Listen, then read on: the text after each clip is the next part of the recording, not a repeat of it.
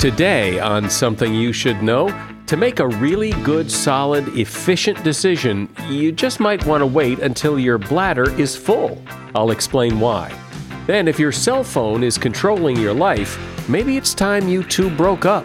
Just to clarify, the point of breaking up with your phone is not to throw your phone out. It's to go from this obsessive relationship where you sleep with your phone, you can't be without it for more than five minutes without craving your phone, to go to be friends with your phone.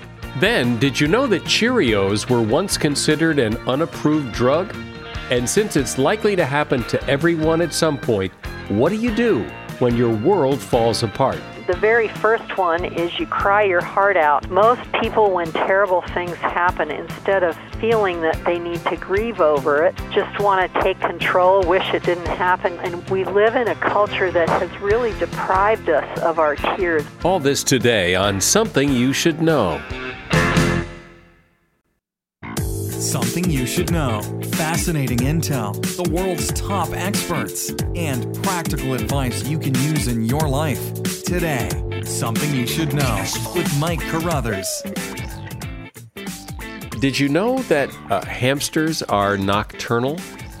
I just discovered this because, well, you see, my son uh, got this great report card, all A's and one B plus. So uh, I said he could have a reward for that, and he's wanted a hamster for a long time. So we now have two hamsters. Uh, we got we got uh, went to the pet store and got a pocket hamsters, and the lady at the pet store said, you know, they are nocturnal.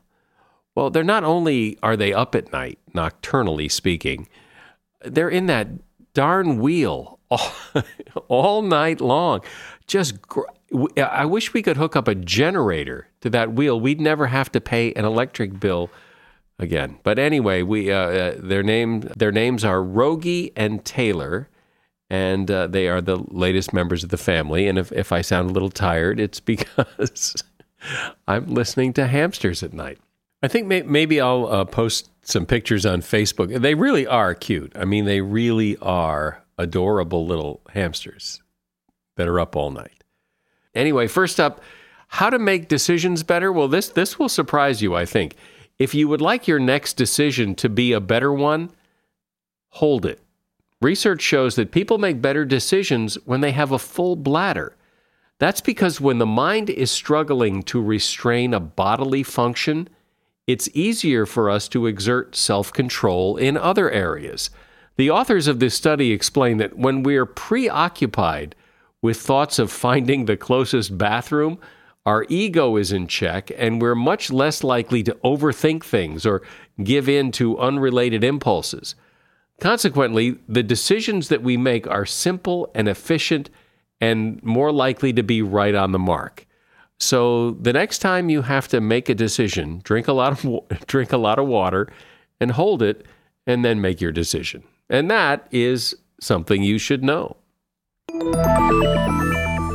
If you were to transport someone from, say, 25, 30 years ago to today, I'll bet you the first thing that they would say that they notice is different about today than it was back then is how everybody is staring at their phone all the time. We spend so much time on our phones. And when we're not on our phones, we spend a lot of time feeling anxious that we're not on our phones.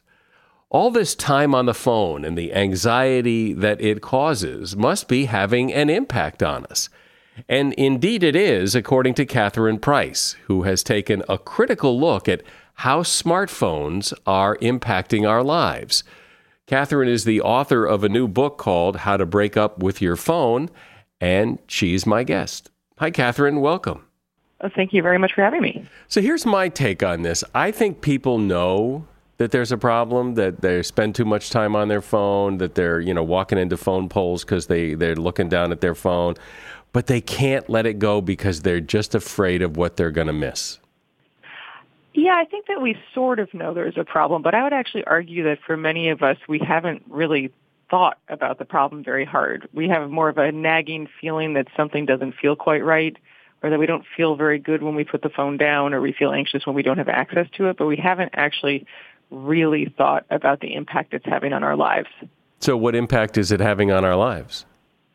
I think our the time we spend on our phones is having all sorts of impacts on us. Um, one of the most notable is this low grade level of anxiety that I think a lot of us are constantly feeling. So much so that we don't notice it's there until it actually is removed. And by which I mean, as an example, I, I occasionally do these 24 hour breaks from my phone just as a ritual for myself uh, like a digital Sabbath. And I'm always amazed by how I feel after 24 hours, which is that I feel this sense of relaxation and relief I didn't have before, if that makes any sense. It's kind of this removal of this as I said, feeling of low grade anxiety that comes when you feel constantly tethered to your phone and required to check all the time. But don't you, as much as you feel that relief at the end of that 24 hours, don't you feel horrible in the first hour when you know, oh my God, I can't check my phone for a day?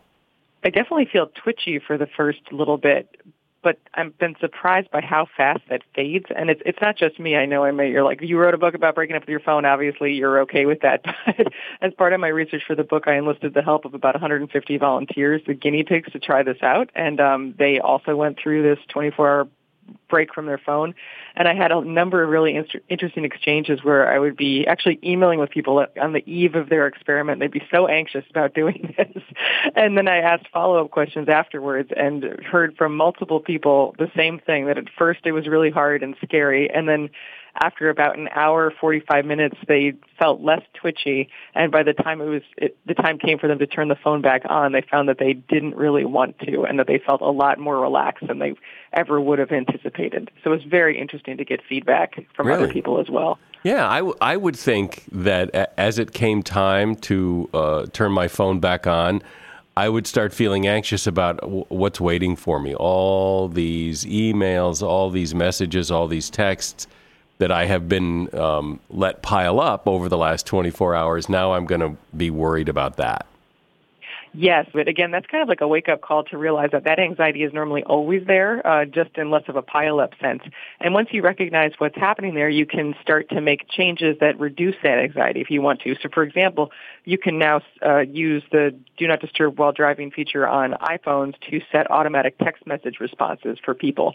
So if you did want to, for example, just leave your phone on your desk while you go out for lunch or take a break of a couple hours or not check it while you're at dinner with a friend, you can actually send out an automated response that says what you're doing to people so that you don't need to worry about leaving them hanging. And I've found that to be a very effective technique to reduce some of the anxiety that comes with the act of leaving your phone behind and worrying about what's going to be waiting for you when you pick it back up. I said at the very beginning of this that I think you know maybe most people understand there's a problem, but maybe they don't. May, what's your experience? Do people, when you talk to them, see this as a problem, or do they just see this as part of life and that that's what we do now, and we check our phones and and it's not a problem? I think both. I think that a lot of people just assume that this is how it is and we don't have any agency. And I find that to be a pretty depressing uh, viewpoint because it's a device and you do have control over it, even if it is seemingly ubiquitous and a necessary component of modern life.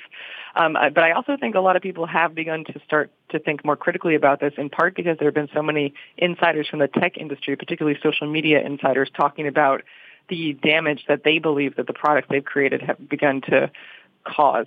And that the more these insiders talk about the potential problems, the more the average consumer begins to realize, oh, wait a second, my phone is actually designed with lots of design elements that are there to get me to spend as much time on the phone and apps as possible. And oh, wait a second, when I go to check Instagram or Facebook or WhatsApp or all those various social media apps, I am actually not the customer of those apps.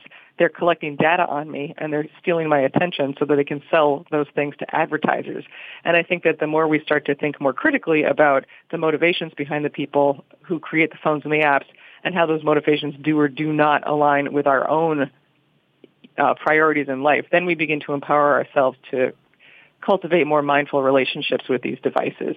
So, you know, just to clarify, the point of breaking up with your phone is not to throw your phone out or to dump it under, you know, in a river. It's to go from this obsessive relationship, which is what we have now, this very unhealthy, almost romantic obsession where you sleep with your phone, you can't be without it for more than five minutes without craving your phone, to go to be friends with your phone, where there's a time and a place to spend time with your phone. It's a useful tool. It can be entertaining and fun, but ultimately you also have boundaries and you have control over when and how you interact with it. I remember talking to someone uh, on this program about uh, I don't remember what the exactly what the topic was, but but but the the point was was that the way that we use our phones now, where everybody's walking around and you know, as, as I joked about before, you know, running into phone poles and getting hit by cars and things.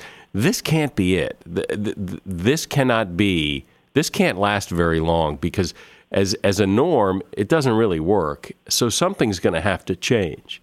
Yeah, we'll probably have chips in our head or something that's less right. dorky than Google Glass, right? I mean, I think we'll definitely look back on this stage with kind of a, a bit of surprise that it's just so clumsy if you think about it, that you have to type these little messages on a tiny keyboard that you uh, you know you have to look at. You have to actually have to hold it up to your face to see it. I mean, that just is going to seem so primitive.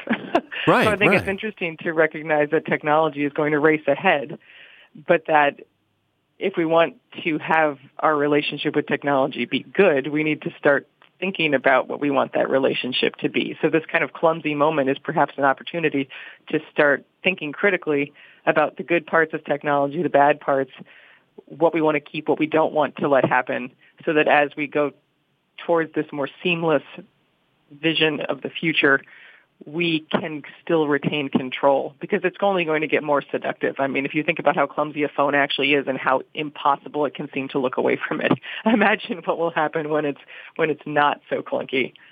It's interesting that people can't be away from their phones for 5 minutes, 10 minutes without feeling anxious, without the need to check it. Yet how many times have you checked your phone and there's been a text or a message or something that oh my god i'm so thankful i had my phone.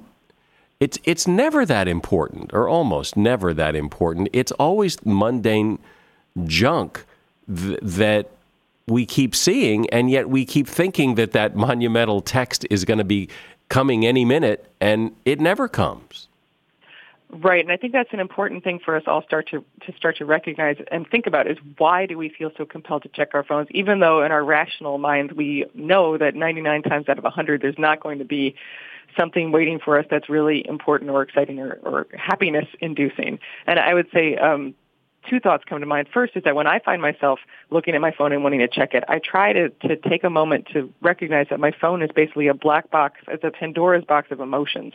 There's going to be something waiting for me there that's going to ins- incite some sort of emotional response, and most of the time it's not going to be a good one. It's going to be a bit of anxiety about something I haven't responded to or something I have to do or a piece of news that's upsetting, right? And so that for me is a really helpful um, speed bump to prevent myself and protect myself, I would say, from impulsively reaching for my phone and then being pulled out of my experience um, by something that is upsetting or anxiety producing. But second, I think we really need to start paying attention and becoming more aware of how our brain circuitry, our brain chemicals are released in response to picking up our phone and checking our phones and recognize that the same um, neurotransmitters, in particular dopamine, that is released when we check our phones and find something waiting for us. It's the same neurotransmitter that drives addictions like gambling um, or smoking or drugs, and is very much the same thing that happens when you sit down at a slot machine and start gambling. I mean, slot machines are designed to trigger dopamine, and so are our phones.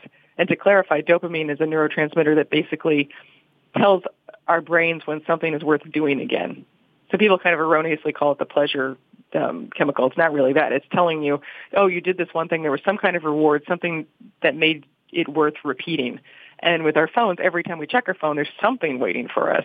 And when that happens, our brains say, oh, well, that's worth doing again. We'll check it again. And you get into this cycle where the more you check your phone, the more you want to check your phone. And eventually you get to the point where just the sight of your phone is enough to trigger dopamine and make you start to crave it. I'm speaking with Catherine Price. Her book is How to Break Up with Your Phone. Her website is phonebreakup.com. And if you're finding this conversation interesting and insightful, I want to make sure you understand that you can get the audio version of Catherine's book for free right now when you start a free trial at Audible.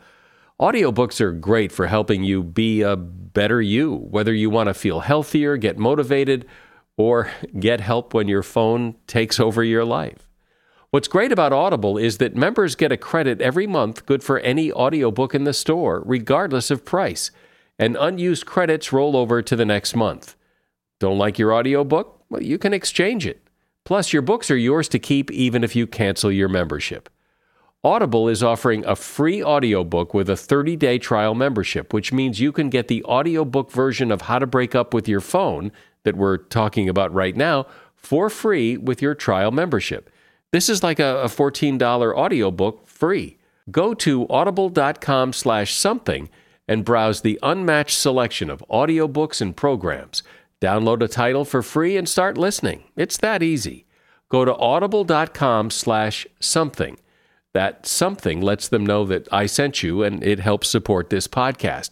Or you can text the word something to 500 500 to get started today.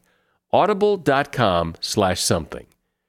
Now, before I continue my conversation with Catherine, I have to tell you that I just recently started brushing my teeth with a new Quip toothbrush. And when I got it, I thought, well, you know, this looks cool and everything, but it's still just a toothbrush. Well, turns out it's not like any toothbrush I've ever had before. Quip is the new electric toothbrush that packs just the right amount of vibrations into a slimmer design at a fraction of the cost of bulkier traditional electric brushes. And guiding pulses alert you when to switch sides. Now, I know other toothbrushes do something similar, but eh, not like Quip. It's really unique. And because the thing that cleans your mouth should also be clean, Quip subscription plan refreshes your brush on a dentist recommended schedule, delivering new brush heads every three months for just $5, including free shipping worldwide. Now, most toothbrushes don't get named one of Time magazine's best inventions of the year, but Quip did. Find out for yourself why. Quip starts at just $25, and if you go to getquip.com slash something right now, you'll get your first refill pack free with a Quip electric toothbrush. That's your first refill pack free at getquip.com slash something, spelled G-E-T-Q-U-I-P dot com slash something. So, Catherine, you know, to hear you talk, it, it really it really makes this whole thing about smartphones seem kind of ridiculous. I mean, to be so enslaved to this thing is really stupid. In fact, as you were saying that, you know, there's always something waiting for you whenever you check it. And yet sometimes there isn't. There's nothing new. And even that feels good sometimes. Well, I mean, that's another very good point is that so dop- dopamine is released when you have something that's worth repeating, but one of the most effective ways to get it to be released is to have it be unpredictable. So if you think about a slot machine, you can't tell whether you're going to win or not. It's totally unpredictable. And that keeps you glued even more firmly to your seat. Or if you think about why people like watching sports games, but they don't normally watch them a second time once you know the outcome, it's because you don't know what's going to happen. And that keeps you glued to the television screen because you really want to know what's going to happen next. But it's not as exciting the next time. And there's there's more to this too. I mean, there's physical problems. There's you know potentially neck problems from tilting your head down and looking at your phone all the time. There's the blue from the screen that screws up your sleep. And I mean, there's all other kinds of problems besides the uh, wasting time, anxiety issues that we've already talked about. There's so many. I mean, I, I've been thinking about this obviously a lot because I wrote the book, but also I've been working on talks about the subject. And it's kind of like, okay, well, let's think about an area of your life that phones are not affecting. I mean, they're affecting our sleep, like you just said. They're affecting our relationships with people. They're affecting our ability to form memories, to have experiences to begin with. They're affecting our ability to focus. They're removing any sort of stillness or boredom from our lives, which I would argue actually is the is necessary in order to have creative and insightful thoughts. I mean, it's really the list goes on and on, and and they're also just removing us from our actual lives. So you're really not experiencing things if you're constantly staring at your phone screen. So it's it's hard for me to think of an area of my life or our lives that could not be affected by our phones. We were in Hawaii uh, last week with uh, with my kids, and you know they wanted to look at their phones as we're driving around, looking at you know volcanoes and what, whatever we're looking at and they, they, they, were much more interested in playing games on their phones. And I, you know, finally took them away and said, "You got, you, you guys don't ever see this. Look, take a look." But and and, what and, was the response? How did that go? well, uh, it kind of depended on the. I guess it depended on what what was out the window. But the assumption is, at least for grown-ups anyway, is the assumption is that you know that that is a bad thing that you know it's better for them to look out the window it's better for them to engage with other people but But according to who? Says who? I mean, is it, it? I mean, it seems logical that that would be a better thing. But what's what really is the harm? Well, I think it depends on what your view is of a well-lived life, right? Like if you think that there's absolutely no problem uh, locking yourself in a basement and playing video games all day, and that's how you actually want to spend your time on Earth, then I think that that's your business. But I think it's worth evaluating whether or not that's actually how we want to spend our lives. I don't think there's many people on their deathbeds who would say, I really wish I'd spend more time on my phone. So I think it is a subjective and qualitative thing, but for most people, I would argue that once they actually think about what their priorities are in life, phones would probably not be at the top of the list. I so, I mean, yeah, and I hear what you're saying. Like, is there any objective value of seeing a dormant volcano that goes beyond whatever uh, game you're playing on your phone? I mean, no. I kind of think everything's meaningless. you have to create your own meaning. But I know that in my own life, I would prefer to have looked out of the window and have experienced that time in Hawaii and have some memories of that time than to just be mindlessly sucking away my time or allowing my time to be sucked away by a video game that's been designed to steal my attention from me. I want to have proactive, I want to have control over my own time and my own attention and to choose how I live my life. And I think that for me, that means that I want to be very conscious about when I allow my phone or an app on the phone to take that from me. One of the things I think people struggle with is it's not only that they want to be on their phones, but other people expect them to be available. And so when when your mother sends you a text and you don't respond for 6 hours, she gets mad. And so you would say, "Well, tell her this. Tell her what? Tell her yeah, I mean that's definitely true. A lot of people will say, "Well, I would like to be on my phone less, but I can't leave so and so hanging." Right, and that gets back to one of the techniques we were talking about at the beginning, which is the idea of well, you can set other people's expectations or, or let them know what to expect by, for example, um, setting an automatic text message response saying that you're not checking your phone. And if it's possible, you can give them a way of getting in touch with you if it truly isn't an emergency. So if you if you do have a landline telephone, give them alternatives. But I, I think it really you really do have to be much more proactive about saying this is this is your life. Like you get to set the boundaries of how people communicate with you. And it's all about actually communicating to them what to expect. And also taking actions to protect yourself using the tools that are available on your phone. For example, if you wanted to just receive text messages from your mother or whoever the small group of people is whose messages you actually do want to respond to quickly, you can set a list of VIP contacts on your phone and only have notifications come through from those people. Or you could put it on do not disturb and tell your mother or whoever else is one of these people that you want to have reach you in emergency, if you need me, call me more than one time because the phone will actually let a call through if the person keeps calling you, even through Do Not Disturb. So in other words, it takes work and it takes understanding the options that are available to you and it takes communicating with your friends and family members and colleagues about what your boundaries are and how they can and cannot reach you. But I think that every single one of us could, even if we can't reach a perfect solution, can take big steps in the right direction if we put a little bit of work into it.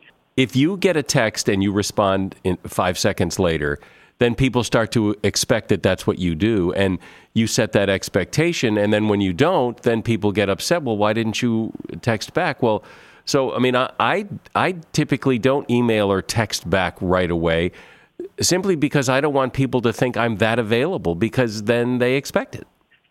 Yes, and then interestingly, by responding quickly, you're actually putting pressure on the other person to respond quickly because now they they feel that you're expecting them to respond as quickly as you did, as you know, sorry, for them to respond as quickly as you did. So you get into this cycle where each person is is basing their expectations on the other person's actions, and you just get into a cycle where it gets faster and faster and faster. So I agree. I think it's actually quite useful to respond more slowly, both to um, make it clear that you're not going to be quite as tethered, but also to free the other person to make it seem that hey, it's okay if they wait a couple hours to text back. Well, it's interesting when you think about it that the phone has become part of virtually every piece of our lives. I mean, we either use it or misuse it perhaps in some ways, but it's it's everywhere. It's we it's hard to imagine life without it, and it's probably worth thinking about how you use it and mm, how to use it better. My guest has been Catherine Price. She's author of the book How to Break Up with Your Phone. There's a website which is pretty cool. I, I recommend that you check it out. It is phonebreakup.com. That's phonebreakup.com. And also remember, you can get the audio version of her book for free when you sign up for a free trial at audible.com slash something. Just go to audible.com slash something and you can select Catherine's book, or actually any book for that matter, and uh, when you start your free trial, and it is yours to keep forever. Thanks, Catherine. Oh, thank you so much for having me. If you've ever tried online dating, there's a good chance you've run into some dead ends dead end conversations, dead end matches, and dead end dates. If so, you really need to try eHarmony. It's built to help you find lasting, meaningful relationships. My friend Kalila just started on her eHarmony journey, and Kalila, I know you've been on other dating sites. What's your experience so far? So eHarmony is just amazing. It just, you know, evaluates the person based on things that they like, things that they like to do, what their values are. And so it just goes deeper than the other dating sites. And what about the nuts and bolts of using the site? It, it doesn't take a lot of time and it helps you filter through a bunch of different candidates and you just get straight to the meat of who you'd really want to date. Right now, you can get a free month with eHarmony when you sign up for a three month subscription. Just enter my code SOMETHING at checkout. Stop waiting and start your journey to a satisfying, meaningful relationship. It can be fun to play around with online dating apps, but when you're ready to fall in love with someone and have a meaningful relationship, there's one app that's built to bring you real love eHarmony. Come see how eHarmony can change your life. Go to eHarmony.com and get started. Enter my code SOMETHING at checkout. If you ask any manager, I bet you they can tell you some hiring horror story because hiring is hard. That's why if you're hiring, you need Indeed. Indeed is your matching and hiring platform with over 350 million global monthly visitors, according to Indeed data, and a matching engine that helps you find quality candidates fast. And fast is good, but quality also matters. And 93% of employers agree that Indeed delivers the highest quality matches compared to other job sites, according to a recent Indeed survey. So, why leave hiring up to your every so often, once in a while, try to do the best you can approach to hiring when Indeed gives you a proven system that works and so many potential candidates, you're bound to find the right person. And listeners to this show will get a $75 sponsored job credit to get your job more visibility at indeed.com slash something.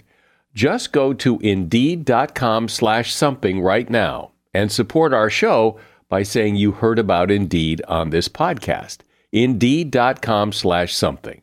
Terms and conditions apply. Need to hire? You need Indeed. As a listener to something you should know, I can only assume that you are someone who likes to learn about new and interesting things and bring more knowledge to work for you in your everyday life. I mean, that's kind of what something you should know is all about. And so I want to invite you to listen to another podcast called TED Talks Daily.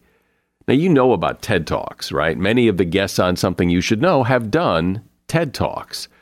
Well, you see, TED Talks Daily is a podcast that brings you a new TED Talk every weekday in less than 15 minutes.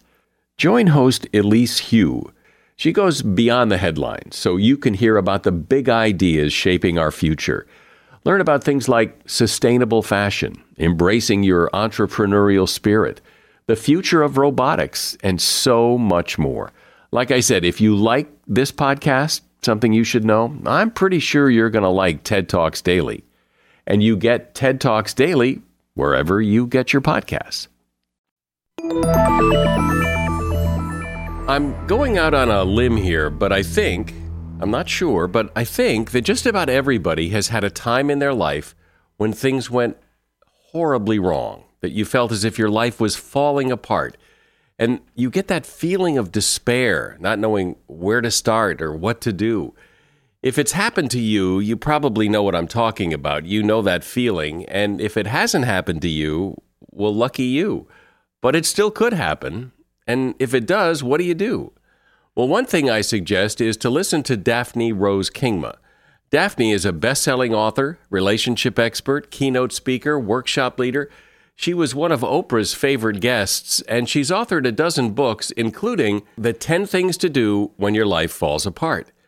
Hi, Daphne. So, why did you decide to tackle this subject? I mean, it's a, it's a pretty big topic in the sense that it's not about relationships or health or something. It's the whole thing. It's when the whole world blows up. So, so where did this come from? Well, everybody I talked to was going through a relationship crisis, an illness crisis, knew somebody who had lost their house to foreclosure, who was moving out and had to give their dog away because they didn't have a place to live anymore. In California here, so many people in my town lost their house to fire.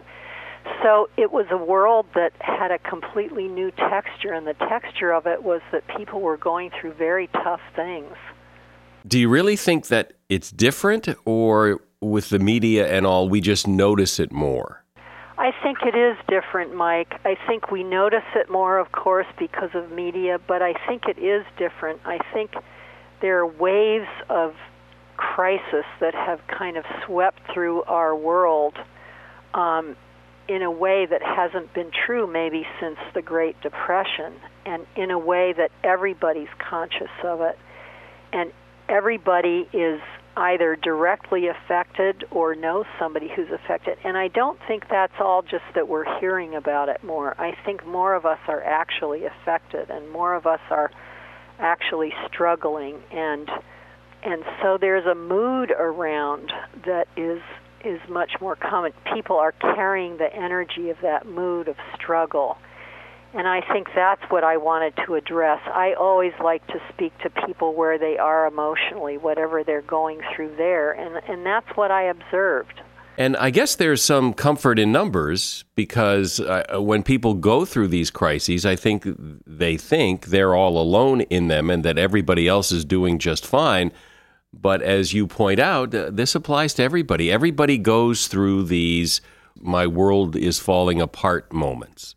That's true, and and of course the beauty of these situations is that because we real because we realize that we're in them together, there can be also more of a pulling together than there is when you're going through, you know, an anguish in private. And I think that's one of the opportunities that exists here and one of the things that I observe with people is that suddenly you know, suddenly we are paying attention to one another and suddenly we are reaching out a helping hand and suddenly we do get it that we're all in this journey together. And that's the beauty part, as I always say, you know, that, that something is happening to our spirits in the midst of all of this. So, these 10 things that I should do when my life falls apart, uh, what are they? The very first one is you cry your heart out. And the reason I put that at the beginning, Mike, is that most people, when terrible things happen, instead of feeling that they need to grieve over it, just want to take control, wish it didn't happen, go into denial. And we we live in a culture that has really deprived us of our tears. It's like we're supposed to get through everything, but we're not supposed to feel how tough it is. And the importance of crying is that it really restores the body's equilibrium and allows us to go on with whatever we may need to do in the real world, you know, practically or circumstantially. And so that's the very first thing. I want to give everybody permission to cry when things are tough. Another one is face your defaults, do something different, let go. These things mean that, you know, when I talk about facing your defaults, I'm really saying, hey, every one of us has something that we've contributed to what's going on, and it's really important to take note of what that is. How have you unwittingly participated in what you're going through, and what do you need to do to become aware of that so that you can immediately change direction and change your action? Because if we just keep you know, dreaming in a state of denial, or if we don't notice what we've done, then the difficult thing that we're in the midst of can get even worse. And rather than solving it and coming out of it, we just kind of sit there as passive participants and we don't get into the process of changing it. Doesn't it seem, though, that when things get tough, when all hope is gone, that, that it just doesn't seem like there's a way out. Somehow, I don't know if it's human nature or what, but somehow we find a way. I mean, we have to find a way because what's the alternative? So somehow we have the wherewithal to pull ourselves up from the bootstraps and get out of it somehow. Yes, we do find a way. And um, that is a wonderful thing that we do find a way. But I'm suggesting in looking at your contribution that that is part of the part of the way you do find a way and another part of the way you find a way that's a complicated sentence isn't it is to um, to recognize what it is that you have to bring to the crisis at hand and I call that finding your signature strength that each of us you know, all of us together find a way, but each of us has a very unique way of getting through a difficult time. And a lot of people aren't aware of that when a huge event or difficulty hits. It's like, oh my God, how am I going to get through this? You know, it's bigger than I am. I'm overwhelmed. And of course, there's an emotional overwhelm that goes through that or goes along with that too. There's an emotional overwhelm that goes along with that, which is, um, you know, I've never felt anything like this before. How am I going to get through these feelings? But the truth is that each of us has this power, what I call a signature strength, and that's something that, if you look back through your life, is the thing that has always carried you through hard times. It's your ingenuity or your endurance or your personality or your energy or your lightheartedness or your ability with people or your hardworkingness. And so when you remember that you have this resource, then suddenly you become able to face the, the difficulty at hand. And that's an incredible gift that each of us have. Well, it does seem, at least from my experience and from you know watching other people, that when things start to go really wrong, that there's a tendency to start to catastrophize. That as we see things deteriorate, we think they're going to keep deteriorating and get worse and worse. And then that just sucks all your energy because you could become so obsessed with that that you don't have the strength to, to really do what you need to do to, to fix the problem. You're so emotionally overwhelmed, and, and that's true. Catastrophizing, that's a great word because it means that not just you, but you're kind of in this mood, like, you know, we're all going down the tubes together so that's why I've really made a point of reminding people that they have, that each of us has this power and ability that we can bring to the situation. And we've seen that a lot with actual catastrophes that people have gone through, you know, you know, all these earthquakes and all these difficulties that are, you know, attacking hundreds of thousands of people at once. We see resourcefulness, we see genius, we see persistence, we see courage, and so it's it's a good thing to remember in these hard times that you too have something that you can bring to it as opposed to just, you know, getting sunk in the despair of the situation. You mentioned that we all have a signature strength that pulls us through the hard times, but, but how do you know what your signature strength is? Well, I've given a lot of guidelines in this chapter because a lot of people don't know what it is, and often it isn't, you know, it isn't the money in your bank account, you know, it isn't something concrete or the fact that you own a mansion. It's an internal capability, and it's very often an emotional capability, like some of those things I mentioned, like energy and enthusiasm or optimism or you know, the ability to connect with people or persistence. And so you really have to check in with yourself and see what is it that has carried me through all my life? How have I coped with each difficult situation when it's come up? It's a very personal thing. And um, it really it really is something you become aware of by looking through your own history and asking how you have coped but you know, your strength obviously is different from mine. And it's really important to connect with what that uniqueness is because then you say to yourself, oh, I've always had that energy that no matter what was happening, I would get up the next day and face it again. Or I've always had that spiritual strength, or I've always had that sense of humor that somehow has unlocked doors for me. And so it's very important to, you know, do that internal research on yourself. Because once you've identified it, then what? because once you identify this, then you have hope and you recognize that you have this powerful resource that no matter how hard the times are you're going through, you can rely on that resource to carry you through. It's almost like it's almost like discovering you have a million dollars in the bank when you thought you were broke. It's like, wow, I do have something that's going to carry me through this situation.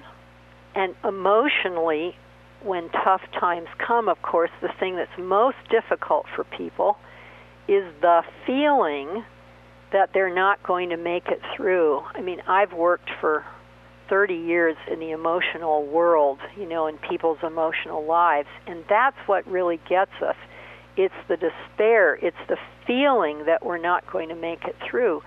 So connecting with this power that you have in yourself immediately gives you the sense of, oh, I will make it through. I don't know exactly how. I don't know exactly what all the circumstantial pieces of it are going to be, but I know I have this inner resource that will show me step after step the path out of this situation. It's interesting because that, that is such a universal experience, I think, that when people feel like their world is falling apart and they feel that despair and they think things like, I don't know what I'm going to do. I don't know how I'm going to get over it. Which, well, what does that even mean? I mean, of course you'll get over it. I mean, you're not going to die, uh, hopefully.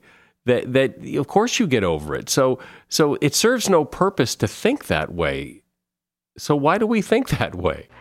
because we're so we're so internally connected with the way things are. You know, the way things are has a tremendous amount of power for all of us, and we we're familiar with the way things are, and we've worked out our little systems, and we know what we do every day at eight o'clock, you know, and we know how pretty much we're going to get through the day. But when we have a massive crisis, it's like we're experiencing change, and change is always threatening, even if ultimately it leads to something good. And we know even crisis ultimately leads to something good. It can, you know, it can lead to great internal changes. It can lead to spiritual depth. It can lead to emotional generosity. It can lead to simplicity of living. Can lead to great experiences of love. And yet we're so darn scared because, oh my goodness, everything is different. And so we we are terrified of change human beings are terrified of change because change always means that we're going to have to do something different. Not only will you have to do something different, but I'm encouraging you to do something different because when you get the idea of, hey, this is a different situation and I need something different, I need to do something uncharacteristic, then suddenly things start to happen. And we're just scared of doing something different. We're scared of change. We like the status quo because we know how it works. And so that's why all these really tough feelings come up. And that's why we need a handbook, actually, because we sort of get paralyzed when change happens. It's like, oh, you know, what am I going to do here? Lastly, uh, do you think there's a silver lining typically when things go bad, when life falls apart? Is there usually something good to come from it? You know, great things come out of these huge difficulties if we're paying attention and we don't just let the avalanche bury us and receive that reward that comes at the end because it's huge. And that is the perfect way to end our discussion. My guest has been Daphne Rose Kingma. Her book, one of 12 that she's written so far, is The 10 Things to Do When Your Life Falls Apart. And you will find a link to her book at Amazon in the show notes for this episode of the podcast. Thank you, Daphne. If I asked you to name the first breakfast cereal that pops into your head, there's a good chance you would say Cheerios it would be tough to find someone in North America who hasn't had a bowl of them at some point in their life. But there are some things about Cheerios you probably don't know. First of all, that when Cheerios were introduced in 1941, they were called CheeriOats, and the name was changed in 1945. At one point, the FDA considered Cheerios an unapproved drug. In 2009, General Mills claimed Cheerios could lower cholesterol 4% in six weeks. The Food and Drug Administration contacted General Mills and demanded that the company either cease making the claim or apply for federal approval to be sold as a drug. Somehow they got it all worked out. There is such a thing called the Cheerios effect. The Cheerios effect is what it's called in fluid mechanics when floating objects attract one another, like Cheerios do in a bowl of milk. The first spin off of Cheerios was not Honey Nut Cheerios, but Cinnamon Nut Cheerios in 1976.